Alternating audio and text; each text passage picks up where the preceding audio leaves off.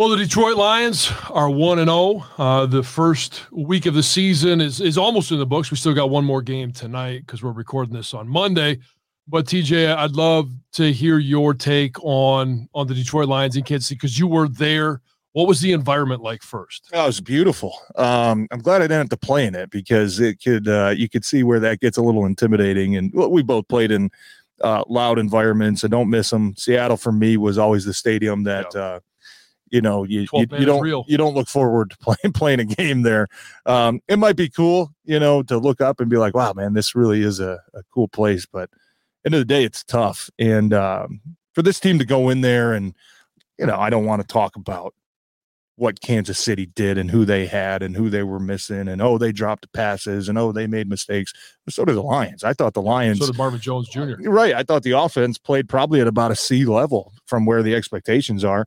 Um, but that environment was just uh, the start of the game. We were down there doing the pregame show, and uh, you know, you look around and you're just like, wow, there's a good amount of blue here.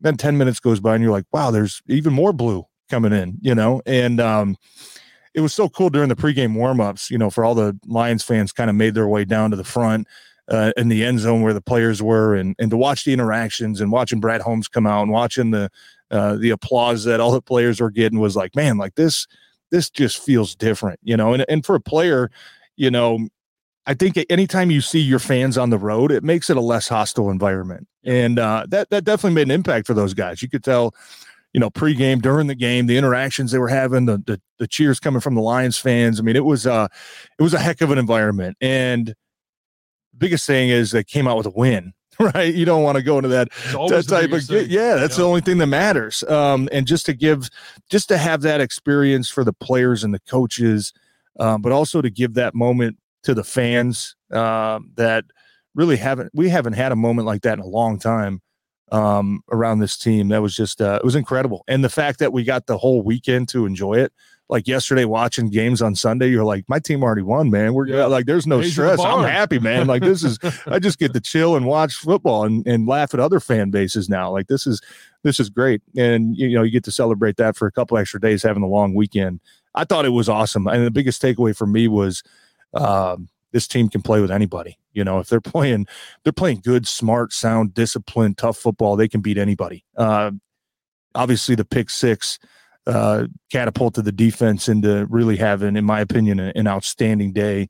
Um, especially when your offense kind of hit a, a rut there for about you know second third quarter and not doing much. Uh, not only do you hold Patrick Mahomes and and that offense uh, to you know a couple field goals, but you also get seven points on the board for your own team was huge. Um, but yeah, if you play smart football, don't you know? We saw the one turnover. Marvin Jones actually first first career fumble in twelve years. I mean, to just talk about that that streak of just incredible being a, a, reliable guy taking care of the football and then it happens like on his first catch and it's like oh man like in the biggest moment oh, of the season you know, so and, far too. yeah and you feel bad for him. At the same time you know you're not exp- i don't expect to see that the rest of the season from marvin. I know he, he feels the same way but uh, just outstanding man. It was a heck of a heck of an environment heck of a win um, just so cool to kind of be on the sideline watching the celebration and going in the locker room afterwards and and talking to coach and and talking to some players and um, I'll tell you what, nobody was surprised. You know, nobody was surprised in that yeah. locker room. It was almost like we showed up, we took care of business.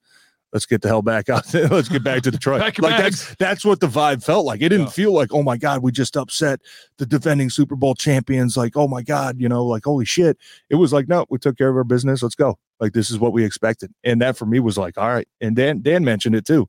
You know, what'd you learn about your team? You know, I didn't learn anything. I just kind of verified what I already thought. And that to me was like, damn, all right, like kind of gave me goosebumps when I heard him say that. Yeah. So that was just a, a heck of a night, man. What a what a great start.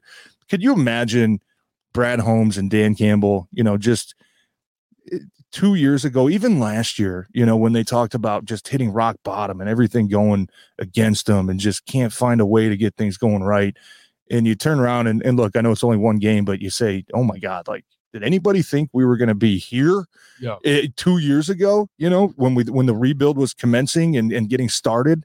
I mean, did we all think it was going to translate two years later? They're opening up Thursday night football against the defending champs and knocking them off. I didn't. Um, so just incredibly impressive by by everybody involved.